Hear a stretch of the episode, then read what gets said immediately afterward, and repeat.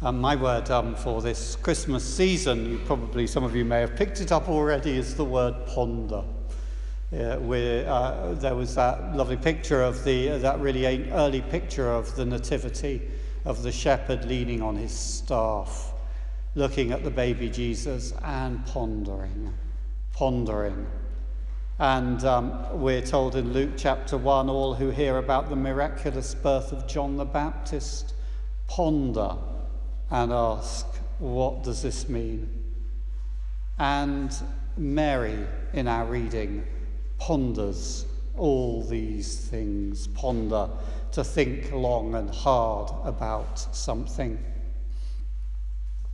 And in Galatians 4, Paul does a bit of pondering thinking about the meaning of Christmas. Why was Jesus born? Why was he born when he was born? But when the fullness of time had come, Galatians 4 4, God sent his Son, born of a woman, born under the law, in order to why was Jesus born when he was born? Why did God decide that 2,000 years ago his love would be focused on a particular moment in a particular place in that stable in Bethlehem? We don't know. But for Paul, it was exactly the right time. I've heard people say that Jesus was born in the time of the Emperor Augustus.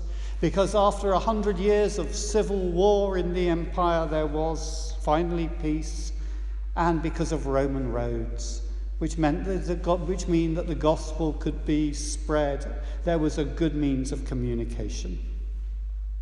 But you could suggest that if God chose the rule of Augustus for his son to be born because there were good means of communication, then he would have been wiser to wait till the 21st century and the internet. We do give thanks to God for Pax Romana that there were Roman roads at the time that gospel could spread. But to be honest, why did God choose that time? We don't know. It's in the mystery of God. What we do know, though, is it was the right time in the fullness of time. If you read the beginning of Matthew's Gospel, there's a long list of names. Quite often people miss the first chapter. But actually, it's very significant, that list of names. There are three blocks. We'll count. Count yourself how many there are. And Matthew is saying, at the right time, Jesus came. Astrologers speak about how we are moving from the age of Pisces into the age of Aquarius. The Problem is, when I looked it up uh, on the net, nobody is really sure when and whether it when it will happen. It's sort of a people talk about that being a period of about a thousand years, or what it uh, whether it actually means anything. But for Christians, we argue that the birth of Jesus Christ, the Son of God, 2,000 years ago, during the reign of Augustus in the town of Bethlehem, introduced a new age, the last age in human history, that period between the first coming of Christ and his second coming. And Paul in Galatians 4 writes of three consequences of the coming of Jesus as a baby. First of all, he says we are redeemed, rescued, set free from the condemnation of the law. God sent his Son to redeem those who were under the law. We're set free from guilt and condemnation. Jesus was born under the law, it says, verse 4. He was born as a Jew, required to be obedient to the Old Testament law. And so we read in Luke of his circumcision on the eighth day. Why the eighth day? Because that was what the law required for a Jewish baby. Uh, a Jewish, and throughout his life, Jesus was obedient to the law. His opponents often accused him of breaking the law, but Jesus challenges them that they have misunderstood, even twisted the law. They'd turned the law into a system of achievement and merit. If you keep the law, if you follow the rules, then you will be saved. And it had become a system which either led to self righteous pride. Look at me. I'm somebody who keeps the law. I do all the little things that I have to do or it leads to people having that deep sense of being crushed.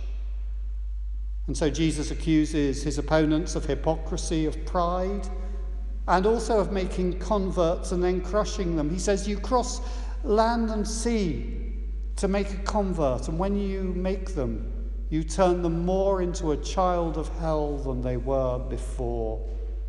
You see, they load these converts with new rules that they have to obey. And they tell these new converts that if they do not obey the rules, then they will be condemned. Don't get me wrong, Jesus didn't say that the law, the rules were wrong. It's just that while the laws remain outside of us, they're a burden on us. But when the love for God is given to us, then we find that we begin to want to do what the law requires. We're not so much controlled by an outer law telling us what to do, but the law becomes an inner law, a delight for us. As St. Augustine is said to have said, it's a slight misquote love God and do what you want. Jesus came to set us free from condemnation. There are many of us who do not think we could ever possibly be worthy of God. We look at our past sins, our blindness to God, the people we have hurt, the damage we have done to others and to ourselves. It's actually quite hard at times to think about some of the things that we've done in the past. They're too painful. Forgive the sins of my youth, cries the psalmist. The problem is that as you grow older, and the thing about growing older is that you still think that you're quite young, even when you're growing older. So the sins of your youth multiply. and it's not just the sins of our past. We look at ourselves now, at our self centeredness, at our hardness of heart, our judgmentalism, at our lack of love for God and others, and we despair. Please do not, as many do today, deny your sin or deny the reality of judgment. That is not the way out of despair because it is not real. But we do not need to despair because Jesus was born under the law and obeyed the law in order to set us free from the condemnation that comes when we disobey the law. He took onto himself the condemnation of the law that we deserved. He was crushed by our sin for us. And because of him, because of that which began on Christmas Day, we are forgiven.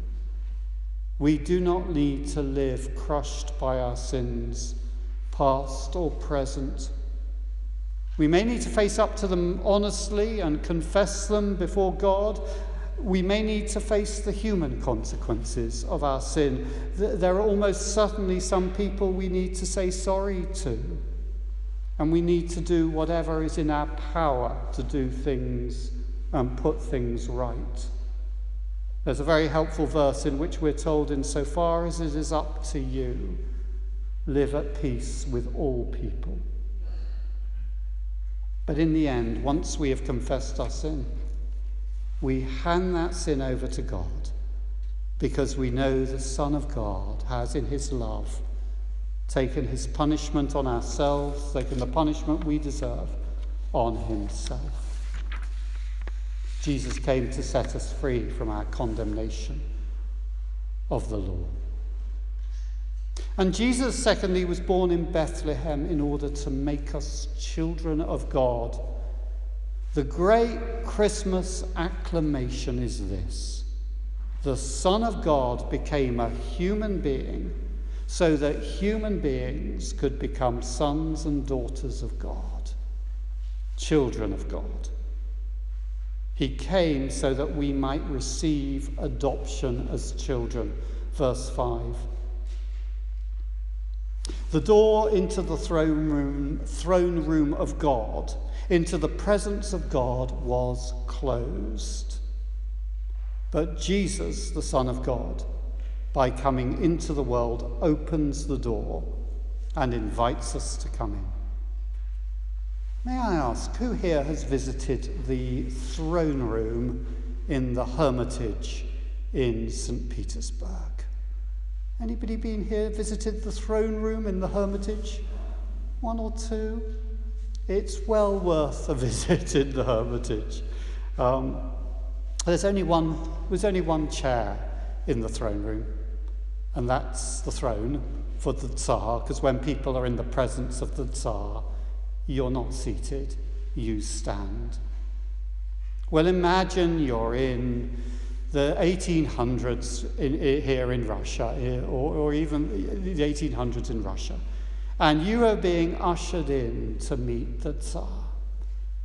They're seated on the throne, and you come in into the splendor with your eyes lowered, you dare not look at the Tsar, and you come before her or him, and you bow down. And someone says your name and why you are being presented, and they may say something to you. And you then walk out backwards, still with your eyes lowered, backwards because you must not show your back to the Tsar and afterwards, you walk around to people and say, I've met the Tsar. But when we're ushered in by Jesus into the throne room of the Tsar of Tsars, into the splendor, maybe this time we do not even go in standing, we go in on our knees with our eyes bowed down. And as we shuffle towards the throne, we suddenly hear a kerfuffle because the Tsar themselves has stood up. And they've come down from their throne and they've drawn close to us. And they lift us up and they raise our head and our face so that we are looking in their face. And they say, Come with me. I'm no longer going to treat you as a rebellious subject, nor even as a loyal servant you are now going to become my son or daughter. Jesus came so that we might become sons and daughters, his brothers and sisters, members of the family of his Father God. So as we come to him and receive, receive him, so we're given a new identity, a new way of doing things, and a new family, and a new home. And thirdly, because Jesus was born in Bethlehem, the Spirit of God has come to us. And because you are children, God sent the Spirit of His Son into our hearts, verse 6. For those who are believers who have received Jesus, then He is with us now. His presence embraces us and fills us and shapes us and transforms our longings and our desires. I spoke earlier about how the law can crush us if it is something that is outside of us.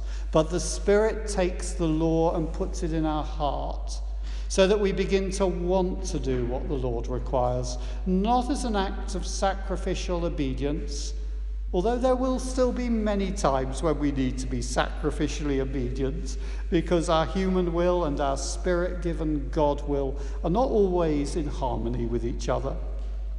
But there will be times when we discover that God's will is now what I would freely choose to do. If you think of the Bible, uh, think of the Bible as the Word of God, as the law of God. Um, it's far, far more than just laws given by God. But if you think of it as the law of God, and what God does is He comes and He takes the Word of God and He applies it to our hearts and He applies it so that we actually, if you like, we eat it. The prophets speak about being given a scroll and they eat the scroll so that it becomes, far from being out there, it becomes part of us in here.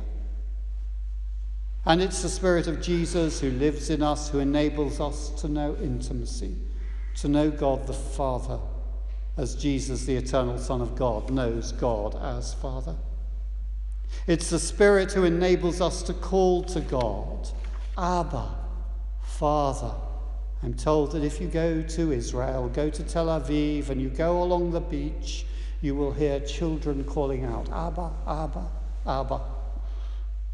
Think of how the Lord's Prayer begins Our Father in heaven, intimacy and holiness, otherness, our Father in heaven. It's to begin to know intimacy with God. I do hope you're beginning to know something of that in your prayers. That prayers are not just some set prayers that we say, or a list of things that we want, or an exercise in positive thinking, or a snatched piece of conversation with God here or there during the day.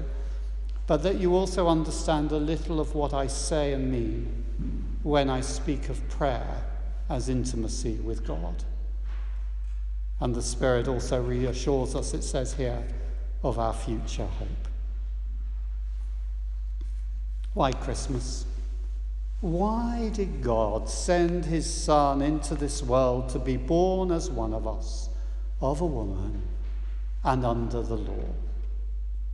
Well, there are many reasons, but just three today from these few verses in Galatians to set us free from condemnation. We are forgiven so that we might become children of God, so that the Spirit of God might come and live in us and enable us to know God as our Father.